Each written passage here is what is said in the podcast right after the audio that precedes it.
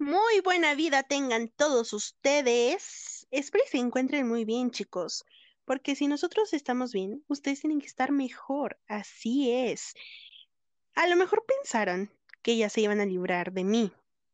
Pero pues no. Aquí estoy otra vez. Y no estoy mal acompañada otra vez. Como ustedes lo pidieron, como ustedes lo exigieron y como nos pusieron entre los 100 más escuchados. Aquí está Gual Barrera otra vez. ¿Qué onda? ¿Cómo estás? ¿Qué pedo? Ya hace mucho que no grabábamos otra vez. Ya sí, tiene mucho tiempo ya. ¿Cuánto? ¿Dos semanas? Más o menos, sí. Es que esto de ser famoso cansa. Eh. Estar en la cima es muy cansado, no crea. No, es que pues nuestros tiempos no se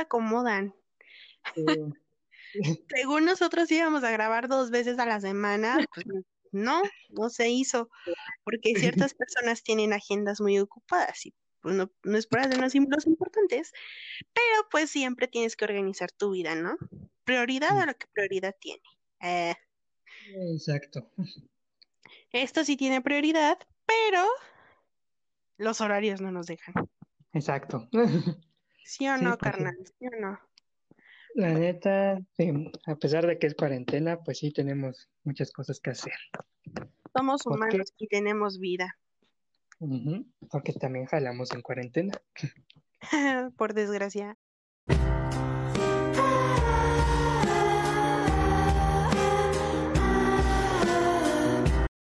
Bueno, chicos, como la emisión pasada habíamos hablado acerca de un tema el cual estaba muy de moda, pero hoy en día ya nos hartó, que es el coronavirus. Hoy decidimos hablar de la importancia y la influencia que tienen los papás hacia los hijos para el arte. Bueno, ¿y tú qué piensas al respecto? O sea, ¿realmente crees que sí sea muy importante el arte en nuestra vida cotidiana o no tanto? ¿O hasta qué punto sí, hasta qué punto no? ¿O qué onda? ¿Cuál es tu posición ante eso? Bueno, yo viéndolo desde, desde este lado como consumidor, este, para mí el arte mínimo en, en mi vida diaria, en la mía Alejandra Herrera Aguilar, pues nada más siento que es como el 70% de lo que yo veo, de que, de lo que yo palpo, de lo que yo, yo, yo siento. El 70% de mi día es, por supuesto, del arte. Por si ya ustedes no lo saben, en la vieja escuela nos enseñaron que pues son siete bellas artes, ¿no? Que entra la arquitectura, la escultura, la pintura, la literatura, la danza, la música y el cine. En la vieja escuela eso es lo que nos enseñaron, ¿no? Y pues está súper padre porque a mí me encanta la pintura. Y siento que en cualquier lado vas a ver una pintura a lo mejor no reconocida, pero en tu casa, una pintura de muy X, pero está en tu casa. Diario lo que hacemos, mínimo leemos, o deberíamos de formarlo como un hábito, la lectura también es muy fundamental. La música, simplemente la música cuando vas en el camión o pasas afuera de, no sé, de Telcel, y ahí ya tienen la música todo, a todo lo que da, ¿no? Entonces siento que hasta cierto punto todo eso sí lo consumimos, sí lo hacemos, sin querer, no, sin querer queriendo, pues obviamente el arte es parte fundamental de nuestra vida. Eso sí es indiscutible. En lo personal, en mi vida, lo necesito.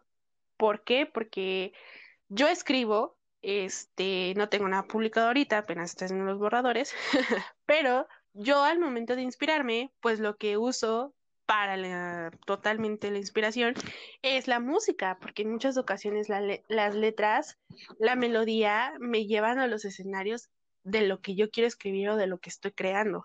Entonces, ahí ya conlleve tres, tres artes de la old school, ¿no?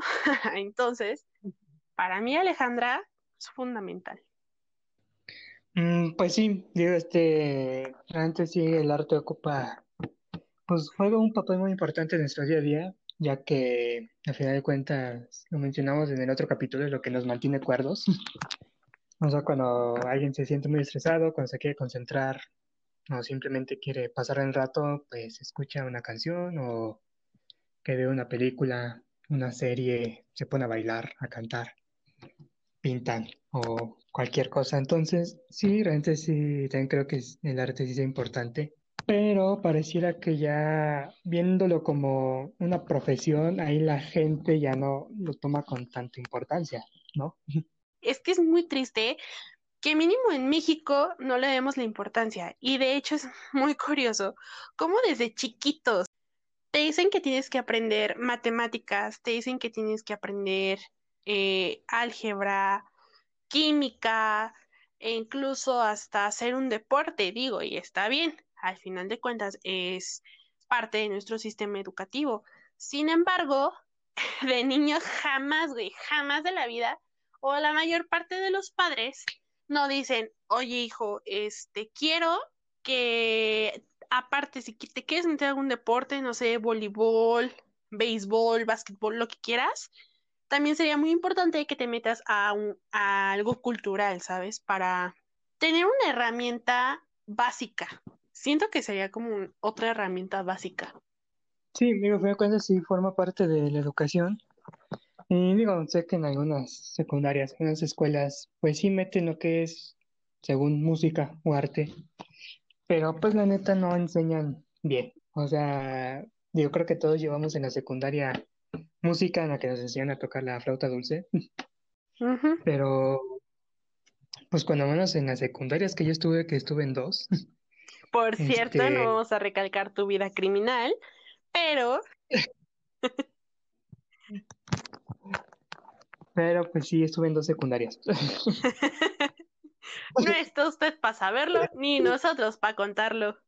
Es que yo estuve en dos secundarias y en las dos sí enseñamos música, pero no te enseñaban a leer partituras. Te ponían canciones, la verdad, muy, muy básicas. Y pues prácticamente no aprendías nada. O sea, prácticamente era artes, todos lo veíamos como hora libre, la neta. Bueno, te voy a comentar algo muy curioso. Yo estuve en la poderosísima Jaime Torres Bodet, orgullosamente turno vespertino, grupo G. Saludos a todos mis compas que a lo mejor me están escuchando. Saludos. Este, fue muy padre como a mí me clases de, de arte, ¿sabes?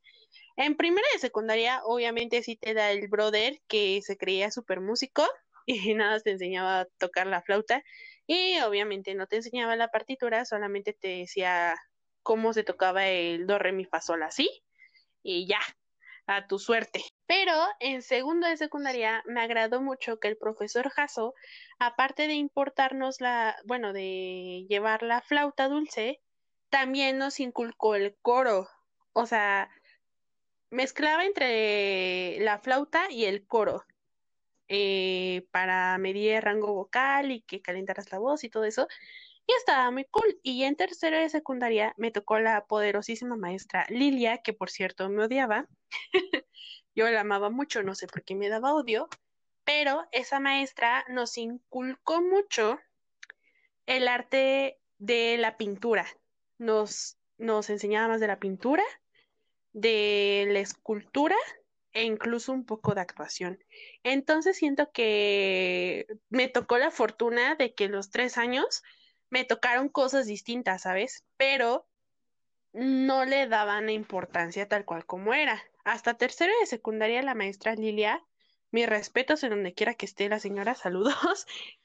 O sí, sí la rifaba. De hecho, ella nos obligó a hacer pinturas de puntillismo. Para los que no saben, este puntillismo en la pintura es hacer una pintura a base de puntitos. Entonces, güey, la sufrí como no tienes una idea. Porque para los que me conocen, saben que yo no dibujo ni un maldito círculo. A mí no me salen ni los malditos triángulos. Yo no sé dibujar. No es un don que Dios, la vida, el destino y el universo me quisieron otorgar pero me otorgaron otras artes y está perfecto. Pero, o sea, sí, definitivamente el dibujo no era lo mío. Imagínate, yo qué iba a hacer en un dibujo de puntillismo, güey. O sea, dime, ¿qué iba a hacer yo? Pues la señorita Alejandra hizo un Pac-Man muy precioso, por cierto. Me tuve que ir por lo más sencillo y lo más fácil. pero me salió muy bonito. De hecho, todo el mundo quería que se lo regalara, pues, pues me la pelaron, ¿no? Porque a nadie se lo regalé, creo que lo perdí. Pero fue una experiencia muy padre, porque esa maestra sí nos sacó de lo cotidiano. Y sí me tocó ver de otros grupos, les tocaba el mismo maestro los tres años seguidos. Mi grupo tuvo la fortuna de que fueron tres distintos grados, tres distintas cosas, y nos hicieron batallar. Ah, porque en segunda y secundaria, güey, tuve que cantar. tuve que cantar, afrontar mis miedos y decir, no, sí, let it go, let it go. No me acuerdo ni qué canción canté, pero canté una canción. Creo que fue en inglés, no me acuerdo. Ay, todavía Alejandra ni sabe cantar y va a cantar en inglés, pero bueno. Pero fue muy padre, fueron experiencias muy padres. Sí, güey, bueno, cuando menos tú sí tuviste esa suerte, fortuna o no, quién sabe, de que en la escuela te lo inculcaron, pero pues ahora sí que no todos tenemos esa buena suerte. Digo, en mi caso, por parte de la escuela, de la secundaria, pues en ningún nivel me inculcaron bien bien el arte como a ti, que dices que fue pintura, puntillismo, música, coro, actuación. Ahora sí que casi casi yo me fui metiendo a esto. Pues, Solo. Se puede decir que por mi parte. Sí, bueno, al principio, bueno, yo empecé a los 10 años, cuando vivía en Veracruz, en Jalapa. Este, ahí, pues, mis papás me metieron a una orquesta. Este, ah, pero pidos, pero pidos, pidos, pidos. Coméntale también a nuestro público conocedor cuál es la mentalidad de tus papás, de tu familia más bien, porque si mal no recuerdo, vienes de una familia de músicos. Eh, sí, así que por parte de, que por ambas partes, o sea, tanto por parte de mi papá como por parte de mi mamá, pues tengo familiares que se dedicaron a la música Digo, no todos se dedicaron tan profesionalmente, pero sí tuvieron ahí sus aires de artistas. Pero pues, o sea, no es como que a mí, me haya nacido de que, papá, ¿quieres ser músico? No, al principio no. Digo, a los 10 años, pues no piensas en tu futuro, a los 10 años solo quieres pues, jugar y ya. Comerte los mocos y ya, claro está. Sí, o sea, a los 10 años no es como que pienses en tu futuro. Entonces, este, pues en pocas palabras, pues mi papá me dijo que pues no podía quedarme solo con la primaria. O sea, me dijo, tienes que agarrar una actividad deportiva y una cultural, así que escógele. y el deporte no se me da mucho. O sea, estuve en karate, estuve en fútbol, en las dos, valí madre. Déjame recalcar que no servías para eso. Este, algo que sí me gustó fue cuando yo fui también niño explorador, fui Boy Scout. Y eso sí me gustó. Pero en parte de actividad cultural, digo, yo de niño dibujaba mucho, o sea, me gustaba mucho dibujar. Ahorita ya no dibujo tanto. Pero cultural, pues mi papá dijo, no, pues métete a clases de dibujo, ¿no? O sea, tú te gusta dibujar. Y no sé por qué no quería, dije, no, no gracias. gracias, pero no gracias. Y como que pensando, este, ahí les va la, la anécdota. Fue de que o sea, yo dije a mi papá que quería música, pero le dije que quería música porque, bueno, mi papá también canta y toca la guitarra. Ahorita ya no tanto. Pero me acuerdo que de niño sí, le cantaba mucho a mi mamá o cantaba él solo. Bueno, y entonces, pues como siempre veía a mi papá así, dije, pues se ve padre, quiero intentarlo yo. Yo también quiero tener una familia estable. Exacto. Y entonces, como que buscando ahí esta, esta, esta me acuerdo, del día. Fue, bueno, ahí por si nos escucha gente que vive en Jalapa, Veracruz, hay una plaza que se llama Plaza Ánimas, que está enfrente de un parque, que se llama el Parque Natura. Bueno, entras a la placita y luego, luego había como con carrusel. Enfrente del carrusel había un chedraui y luego había como que un espacio libre. Entonces yo acompañé a mi mamá al chedraui a hacer el mandado como buen niño. y haz de cuenta que saliendo de del Chedraui veo al oro. Bueno, está la orquesta tocando, pero lo más cabrón es que eran puros niños. o sea, sí, o sea, digo, uno cuando piensa en orquesta, pues a lo mejor piensa en puros señores, ya, cascarones, tocando pero ahí eran niños, o sea, me refiero a niños desde los 4 o 5 años hasta 17, y dije, a la madre, ya ah, entonces de niños sí se puede. Y de ahí dije, no, pues yo quiero estar ahí, ¿no? Quiero música. Y ya ahí me metieron a la orquesta, ahí aprendí ahora sí bien música, o sea, solfeo, este, leer partituras, y ahí aprendí a tocar la flauta transversa. Y estuve en la orquesta y tocamos en varios lados, varios estados.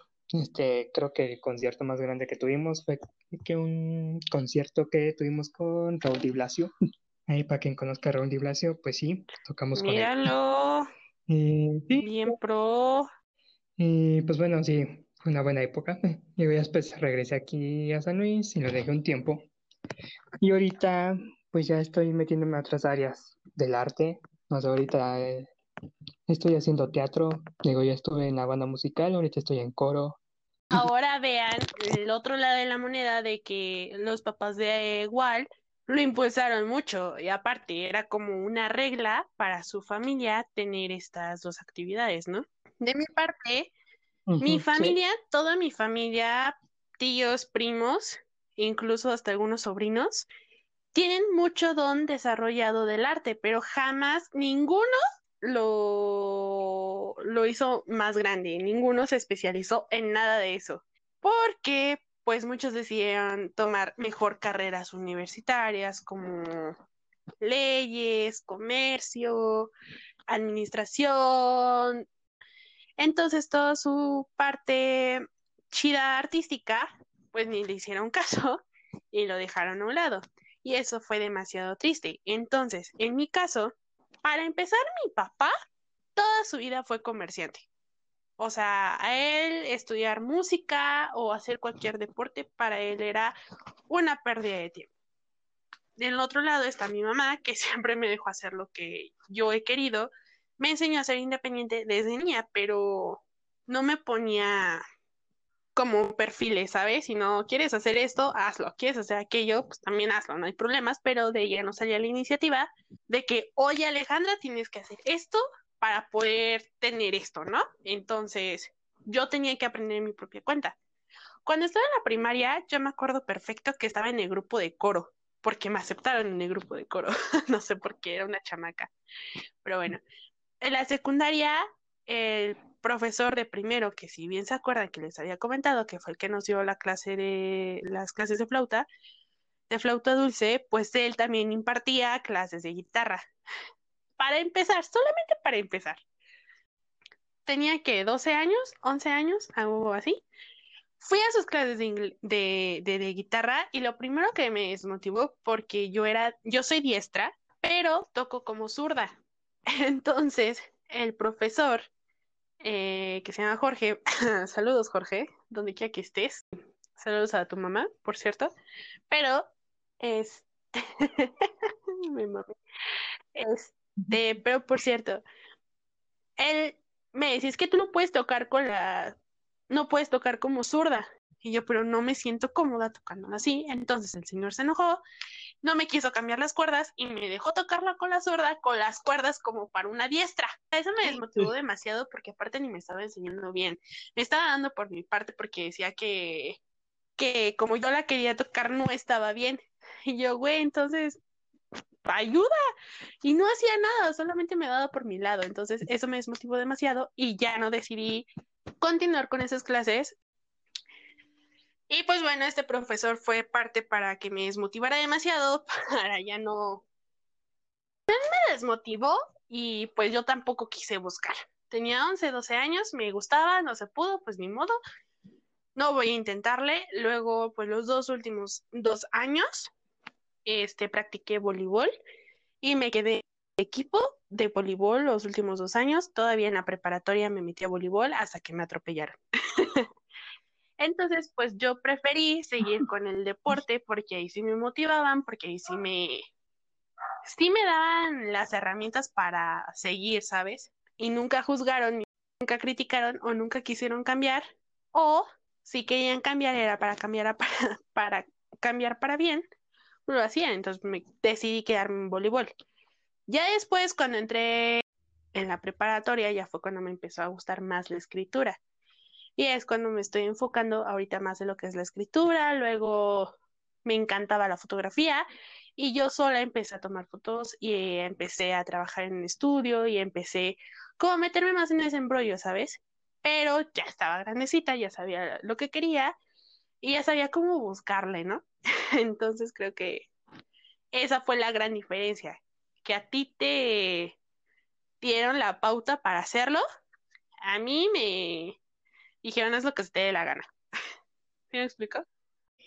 Sí, sí, o sea, a fin de cuentas, pues fue muy diferente la manera en la que ambos nos metimos en eso del arte. Y a mí me lo inculcaron desde niño, la cual pues ahorita agradezco. Digo, de niño, ¿no? De niño mentaba madres cuando iba a los ensayos. Pero pues ahorita, pues es algo que agradezco. Digo, en tu caso, pues no te lo inculcaron, pero cuando menos nunca te detuvieron, ¿no? O sea, fue como de, pues sigues a hacer eso adelante. Jamás Este- enteró a mi papá, papá, si te estás enterando, no te voy a pedir perdón porque no me arrepiento de nada de lo que he hecho en mi vida. Pero, pues sí, a ti te lo inculcaron, a mí no. Sin embargo, Sí, pero ¿qué pasó? Digo, sí, pero pues aparte hay otras personas que pues de tiro ni una ni otra, o sea, ni se le inculcan y cuando esas personas tienen como que la iniciativa no hay ese apoyo y ahí es donde está más cabrón todavía la situación. Digo, no es que no se pueda, pero sin embargo como que sí te pone en la situación más difícil. Y es por lo que hablábamos al principio, o sea, de que no, o sea, cuando es un hobby o algo para pasar el rato, pues sí está chido. Pero ya cuando lo quieres agarrar como una profesión es cuando mucha gente pues no está de acuerdo, ¿no? Es cuando te dicen que mejor estudies algo- otra que cosa, algo más tengo, seguro. tengo una anécdota muy graciosa. Yo crecí junto con otro primo.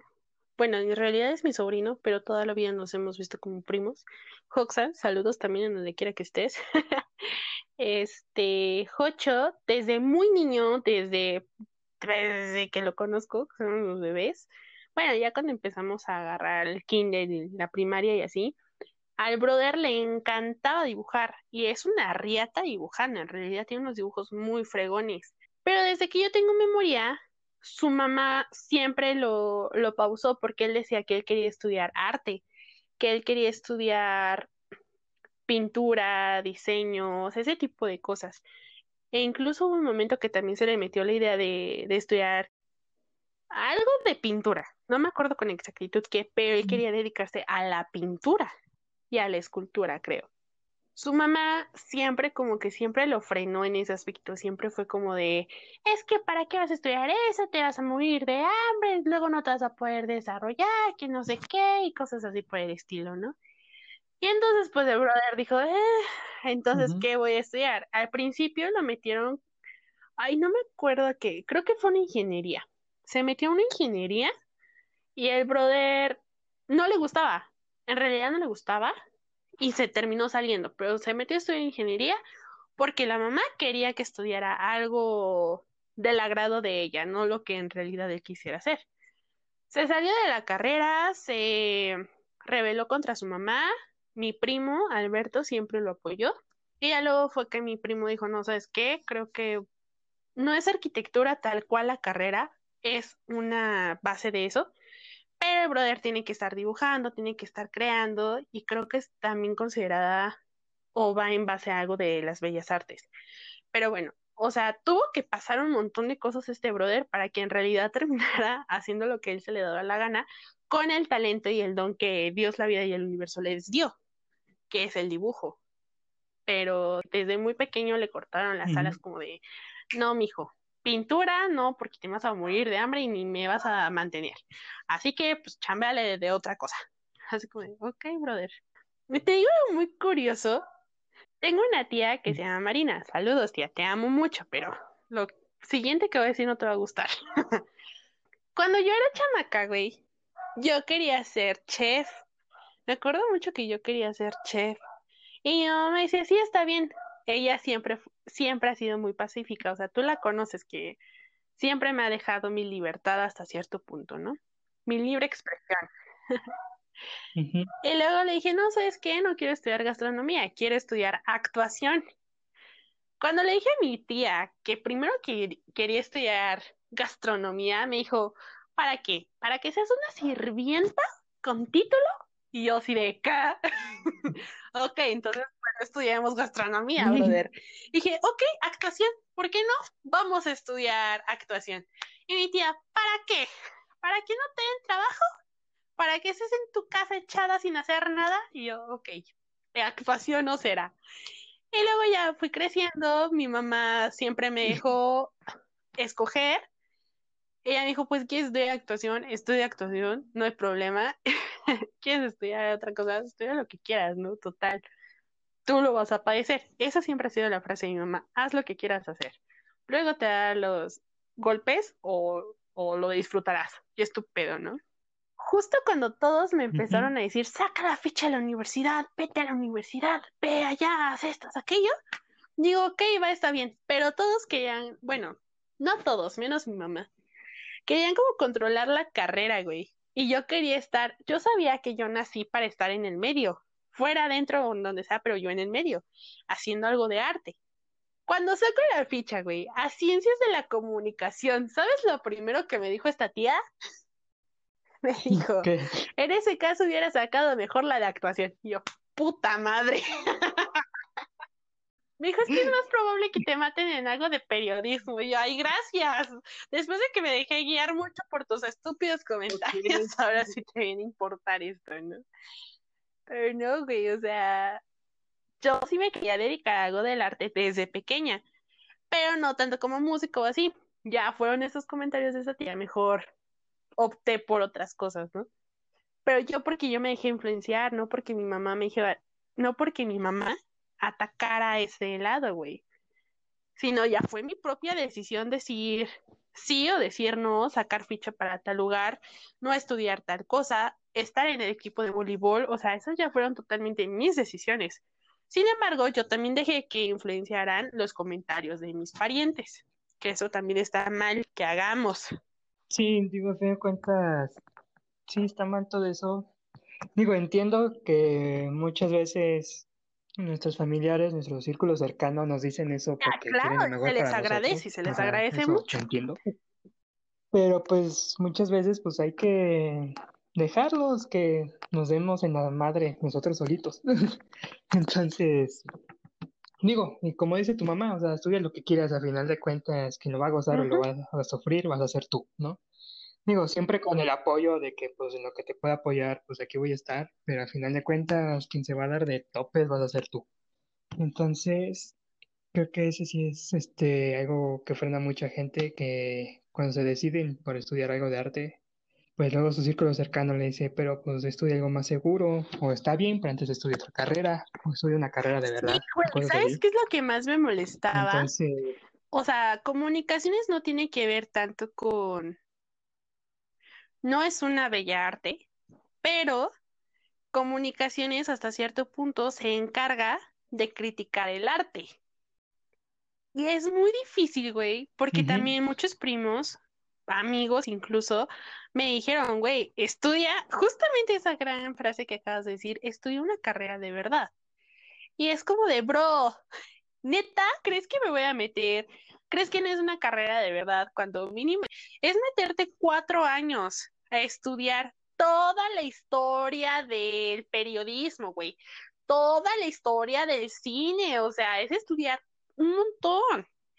Y creo que cualquier carrera, y eso es lo feo de todo ser humano, güey, que se agarra a criticar, güey, es que siempre están con el, con el show de haciendo menos a otras carreras. Y por desgracia, las carreras de artes son las que más se llevan entre las patas, güey. Y son las que menos reconocimiento tienen. Y por desgracia, México no es potencial mundial en arte, güey. Porque lo han denigrado demasiado. Para empezar, México, güey, ni siquiera pinta en los primeros lugares de lectura. Porque para empezar nos da un montón de flojera leer y estudiar para un examen. Por desgracia somos tercermundistas. ¿Por qué? Porque nos la pasamos denigrando el trabajo de los demás. Por desgracia. Sí, es lo que pasa siempre. O sea, cuando es por hobby, sí, todos ven bien el arte, pero ya cuando ven que alguien se quiere dedicar profesionalmente a eso es cuando salen a denigrar esa carrera. Digo, a mí me pasó demasiado, o sea, de que luego me preguntaba la gente de que, bueno, o sea, ¿tú qué onda? O sea, ¿estudias o trabajas? Y yo de, pues estudio. Y me decían, y ya sé, no, ¿qué estudias? Y yo, no, pues música. Y se me quedaban viendo así como que, ay, pobrecito. Entonces, y sí, mucha gente me decía, o sea, sí, pero pues una carrera de verdad. Y yo, pues es una carrera de verdad, güey, es una licenciatura. Y hasta les asombraba de que, ¿a poco hay licenciatura en música? Y yo, sí. Y les sorprende que una, que una carrera artística dure tanto. Y es como de, sí, güey. Sí. Y digo, y tampoco busco como que sobreexaltar el arte, o sea, tampoco es como que el arte es la carrera más importante, pero o sea, todas las carreras son importantes, o sea, tanto música como un doctor, como un ingeniero, como un abogado. Pero lo que vemos mucho es de que, por ejemplo, si alguien decide estudiar una ingeniería, o para doctor, o para abogado, o para cualquier otra carrera, pues la gente lo ve bien, ¿no? O sea, lo ve normal, como de que, ah, felicidades, es una buena carrera, y bla, bla, bla, bla, bla, ¿no? Pero como dices que vas a estudiar algo relacionado al arte, es cuando pues, pasa todo este desmadre de que si no, que si te vas a morir de hambre, o Sí, quién o sabe sea, qué tantas madres, ¿no? Y de hecho, hablando de esto, hablando de esto, me... Bueno, te les voy a contar una anécdota cuando yo estaba en la orquesta. En Jalapa, la orquesta era del DIF, o sea, por parte del gobierno. Entonces, pues prácticamente el gobierno nos conseguía todo, patrocinaba. O sea, nos conseguía los conciertos y todo eso. Y aquí el director de ellos, el director de orquesta, pues me acuerdo que se ve, toca violín, saludos, saludos, por cierto, saludos. Y, y aparte era un señor muy culto, o sea, era, era cabrón. Y me acuerdo que tuvo una plática con un papá de un niño que estaba en la orquesta. Y el papá le dice al director de que no, bueno, es que mi hijo quiere... Ah, para empezar, el señor era doctor, creo. Y este señor le dice al director de que, bueno, pues mi hijo me dice que quiere estudiar música. Y yo le digo que sí, que está bien, pero que antes estudie una carrera que le dé esa seguridad como, como mi carrera, como doctor. O sea, que estudie música, pero aparte otra carrera por si le llega a ir mal de músico. Y el director le dice, ¿y usted qué carrera tiene aparte de, de medicina? O sea, como doctor, ¿qué otra carrera estudió? Por si le va mal como doctor. Y este señor le dice, no, es que pues, a mí cómo me va a ir mal de doctor. Y el director dice, ¿y por qué a su hijo le tiene que ir mal como músico? Y En tu "Mm, jeta. Y es como de sí, o sea, si realmente, o sea, independiente de la carrera que estudies, si realmente te enfocas en eso, si realmente le chingas, si realmente te comprometes, pues no te tiene por qué ir mal, independiente de la carrera. Tanto puedes estudiar una carrera como medicina. Y si no te enfocas, no le echas ganas, pues vas a valer madre. Tanto puedes estudiar una carrera artística y si realmente te enfocas en ella, pues te va a ir de huevos. Entonces, realmente creo que independiente de la carrera que estudies, pues, pues vale madre siempre y cuando realmente te enfoques en ello y realmente le chingues, ¿no? Sí, definitivamente también está mucho esa parte en el cual tampoco crean que si vas a estudiar la carrera de leyes, ya fácil te va a llegar el trabajo. No, güey, te trabájale, búscale la papa, tú, tú, tú ve todo lo que tengas que hacer para ser más chingón. O sea, es lo que prácticamente yo despierto y me digo, si vas a hacer algo, hazlo bien y hazlo con gusto. No te vayas a dedicar a algo a lo cual no le vas a dar el 100% de ti. Digo, tampoco es como que de ley tengas tú que estudiar una carrera de arte, o sea, no, tampoco queremos eso. Si quieres estudiar arte, si quieres estudiar, bueno, cualquier rama de la arte, adelante, hazlo, no te detengas, porque al final de cuentas, el apoyo que te van a dar tus padres va a ser muy diferente al apoyo que tú esperas, porque para empezar, nadie está obligado, nadie, nadie en este plano astral, güey, está obligado a apoyarte. Nadie está obligado a ayudarte. Nadie está obligado, güey, a velar por ti. Tus padres lo hacen porque te aman y les nace de corazón, pero de ahí en fuera, nadie está obligado a hacerlo. El único que está obligado a hacerse feliz, a hacerse responsable de sus acciones, somos nosotros mismos. Entonces, creo que estamos en la etapa perfecta, güey, como para poder escoger, para poder elegir y ser conscientes de lo que queremos. Ya no es como de, es que mi papá me dijo que no estudiara. Al final del día, la responsabilidad es de uno mismo. Los padres solamente están ahí, pero no están obligados a apoyarnos en nuestras decisiones. Ellos solamente están ahí. Si van apoyar es porque te aman y lo hacen de corazón. Si no, pues ni modo.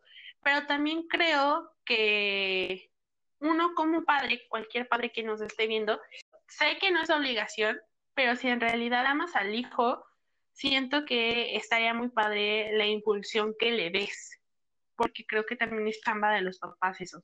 No es obligación, pero estaría chido que lo hicieran. Mm, sí, bueno, ahí ya es un tema muy delicado, porque, o sea, por, por una parte sí, o sea, estaría muy chingón que uno como padre este, apoye a sus hijos en su decisión y pues sí le des impulso y ese apoyo en todo. Pero bueno, yo el otro día leí algo que es eh, la ventaja del desprivilegiado, que cuando no lo tienes fácil, por así decirlo, o cuando tienes ciertas dificultades, tienes cierta ventaja sobre los que sí la tienen. Y uno de los puntos era, hablaba sobre esto, sobre el apoyo. Y habla de que, por ejemplo, la gente que sí lo apoyan, o sea, sus papás, su círculo cercano, pues sí, a lo mejor al principio se les abre ese camino, pero se podría decir que, o sea, no tanto que estén mimados, pero como que ya tienen esa seguridad del apoyo. Y como que ya dan por hecho de que siempre les van a apoyar. Y aparte, pues no, así que no forjan ese carácter.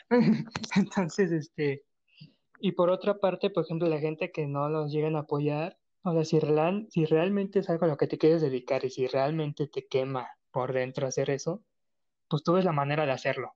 Que por así decirlo, como a ti sí te costó, tu ventaja es esa. O sea, de que ya tienes todo ese camino recorrido que a lo mejor alguien que siempre tuvo apoyo no lo tuvo. Entonces ya se te hace más callo y forjas ese carácter. Entonces, Digo, por ambas partes está bien que te apoyen, por otra parte, si no te apoyan, pues si realmente te quieres dedicar a eso, va Es que también eso ya depende de cada persona. Definitivamente eso ya también depende de cada persona. Porque es que es un arma de muchos filos, porque si yo, Alejandra, yo, si en realidad fuese la misma Alejandra de hace un par de años atrás, ahorita, hoy en día, no estaría haciendo lo que estoy haciendo conforme al arte, ¿no? O sea, conforme al tema del arte. Ya no hubiera tomado fotos, ya no hubiera editado, o sea, ahorita ya no estaría planeando ah, tener los borradores de mis, de mis escritos, de mis pensamientos, no tendré esos borradores. Si me hubiera quedado con Alejandra de hace un par de años atrás, este, probablemente ni siquiera esto se me estaría pasando por la mente, ni siquiera estaría aquí grabando un podcast contigo, ¿sabes? No lo sé, si me hubiera quedado con esa Alejandra que a lo mejor le importaba la crítica de sus primos, de sus amigos, de sus tíos, pues probablemente no estaría aquí. Y probablemente si mi mamá no me apoyara en la forma en la que lo hace moralmente, de que quieres hacer eso, adelante, hazlo. Yo apoyo tus planes, yo apoyo tus proyectos, yo estoy ahí para ti. A lo mejor no económicamente, pero si estoy moralmente y te estoy apoyando y te estoy impulsando en cada proyecto que emprendas, yo estoy ahí apoyándote. A lo mejor si yo no tuviera eso de mi mamá, güey, tal vez no tendría la mentalidad que tengo hoy ahorita. Si a lo mejor me hubiera impulsado y me hubiera dejado llevar más por mi papá, güey, tengo por seguro que ahorita no estaría aquí. O sea, siento que eso a mí me ayudó demasiado, el impulso moral de mi mamá, de quieres hacerlo, hazlo, lucha por ello, tienes el don, tienes esto, tienes aquello, tienes el material, tienes la energía, tienes la mentalidad, tienes, tienes la imaginación para hacerlo. ¿Qué, te, qué, qué esperas, Alejandra? ¿Sabes? Pero si me hubiera quedado con lo de mi papá, ahorita créeme que ni siquiera estaría aquí. Si a lo mejor mi papá también me hubiera apoyado igual que mi mamá, solamente por mero berrinche, tampoco lo haría. O sea, es un arma de muchos filos que a lo mejor no sabríamos, ¿sabes? Y hay muchas personas allá afuera muy talentosas que les apagaron la luz, ¿sabes? Si a lo mejor mi mamá, desde muy pequeña, que veía que yo bailaba, brincaba, cantaba y creaba, que, creaba historias, güey. Si ella me lo hubiera pagado desde muy morrita, ahorita no estaría aquí hablando contigo. Eso es definitivo. Pero gracias a eso, mi mamá sí me ha apoyado y es lo que agradezco mucho. Que a la fecha ella me apoya y ella respalda todos mis proyectos. Sean fracasos, no esté muy de acuerdo con las ideas o no esté muy de acuerdo con lo que hago, ella me apoya. Y eso lo agradezco mucho. Y siento que también fue parte de la libertad que me dio para ser independiente. Sí, como, como dices, a fin de cuentas depende de cada persona. Digo, hay gente que, que sí, como que el primer no o el primer obstáculo ya se bajonean. Pero, o sea, con eso tampoco estoy diciendo de que si te apoyan no vas a triunfar, no. O sea, con eso estoy diciendo de que si te apoyan con tus proyectos, a huevo, aprovechalo, impúlsate. Pero si en tu caso este, tienes un proyecto y no te apoyan, no quiere decir que lo dejes. O sea, también, también es lo que quería dar. O sea, si te apoyan, qué chingón, aprovechalo y impúlsate. Pero si eres de esa gente que tiene en mente un proyecto artístico y su círculo cercano le dice que no, lo bajonea, le da los peros y no le da esa aprobación, pues eso no significa que no lo, te, que no lo tengas que hacer. Digo, al contrario, el simple hecho de que te digan que no, pues debe ser gasolina para meterle más. Exacto. Digo, esto también me ha pasado. De las veces que me ha dicho que no podía o que eso no era una carrera o que no, pues lejos de bajonearme, o sea, es como pinche. Sí, es que sí es definitivamente también el momento de cada persona. Desde que te conozco, sé que tú te sientes y eres grandioso en lo que haces. Llámese en lo que quieras llamar, eres muy inteligente y te admiro demasiado eso, pero en realidad aprecio mucho que estés en mi vida porque complementas esa parte y eso está muy padre. Sí, en verdad, chicos, este, buscan la aprobación de alguien allá afuera. Eh, me les digo que, que no necesitan la aprobación de alguien para hacer lo que realmente quieren. O sea, si en realidad está en tus penas, si en realidad quieres ser chingón, hazlo. Un podcast que escuché en, Spotify que fue una gran recomendación de mi sensei Uli. Uli, si estás escuchando estos saludos. Pero Uli me recomendó mucho escuchar un podcast que se llama Sabiduría Psicodélica. No me acuerdo del nombre de la chica, que, lo conduce. Es muy bueno ese podcast, también deberían de ir a Spotify a escucharlo porque es muy buena. Pero bueno, esta sister lo que nos dice es de que unos compadres españoles le comentaron que estaban haciendo un proyecto y dijeron, me vale, yo primero lo hago, escribo y lo saco y ya, porque estaría muy feo quedarme con el si lo hubiera hecho o mejor lo hago dentro de dos años. No, brother, lo quieres hacer, hazlo ya porque tienes, la, tienes el impulso, tienes la motivación para hacerlo en ese instante. Hazlo primero, luego preguntas y luego ya ves si lo hiciste mal o lo hiciste bien. El punto es de que lo hagas. ¿Quieres hacer? Hazlo. Fin. Bye. Tiene el micrófono. Bye. Sí, pues sí, digo, a final de cuentas, Digo, como que ya para ir terminando, pues es eso. O sea, el arte, una carrera artística es igual de importante que medicina, que ingeniería, que derecho, que cualquier otra carrera. Si tú tienes pensado estudiar cualquier carrera artística, hazlo. Si te apoyan, qué chingón. Si no te apoyan, no, pues no te dejes caer. Si no te apoyan, encuentra la manera de salir adelante. Este, muy bien dicen, siempre hay una manera, siempre hay una salida. Entonces, pues ya, nada más eso. O sea, no denigren una carrera artística. Y si tú te quieres dedicar a una carrera artística, pues hazlo y métele todo. Tú, papá, si es que, me estás escuchando, antes que nada, saludos. y espero que estés muy bien, señor papá, cualquier papá que esté escuchando esto. Siento que también sería muy padre que no es su no lo tomen como una obligación porque nadie en este mundo está obligado a apoyar algo, pero siento que sí deberían de ser una pequeña excepción si son sus hijos. O sea, siento que en esta vida, en este mundo, cualquier aprendizaje, cualquier sabiduría es grata su conocimiento. Entonces, Yo digo que para que una persona sea 100% completa, en parte es no juzgar, no criticar y aprender todo, todo, todo y sobre todo si tienen un arte bajo la manga, ya le hicieron en la vida.